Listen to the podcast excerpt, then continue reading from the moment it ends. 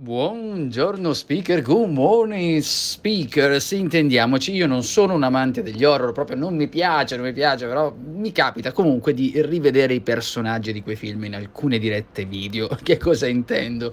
Che quando stiamo comunicando in video, dal punto di vista estetico, quando stiamo guardando davanti alla nostra webcam, ci vengono delle facce da horror. Attenzione, non sto parlando di senso estetico, io poi non potrei parlare, però intendo dire quel che riguarda nostra, il nostro contatto visivo. Ora, che cosa succede? Molte volte ci dicono bisogna mantenere il contatto visivo, che è vero, è una cosa che dobbiamo, dovremmo in qualche maniera fare anche quando stiamo parlando in pubblico. Il discorso però è che quando siamo davanti a un video ancora di più eh, si riduce quella che è l'angolazione della nostra testa. Non sto dicendo niente di particolare, se noi siamo davanti ad un pubblico la testa la muoviamo a destra e a sinistra, se siamo davanti a una webcam tendenzialmente stiamo fermi in una sola direzione.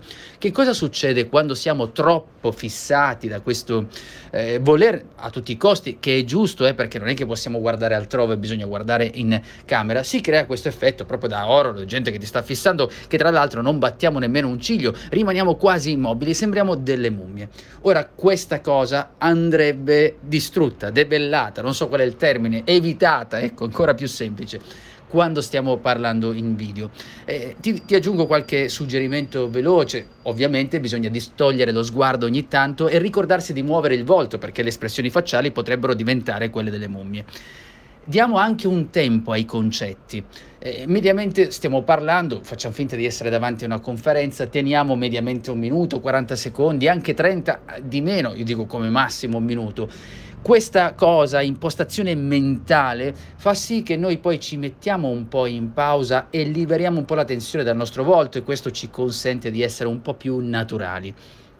Nelle pause che facciamo, quando ci sarà una pausa, oppure ci imponiamo che ci sia una pausa, ci rivolgiamo allo spettatore, cosa ne dite, cosa ne pensate, cosa, cosa, pensi tu, cosa pensi... Insomma, cerchiamo di creare questo dialogo in modo sempre sia da rendere la comunicazione più efficace, ma anche da essere meno rigidi, meno tesi, in modo da prendere insomma eh, del tempo. È tutto per oggi, questi sono suggerimenti pratici, io sono Giuseppe Franco, mi trovi su www.metodo4s.it e forse ti lascio anche qualcosa per approfondire qui in basso.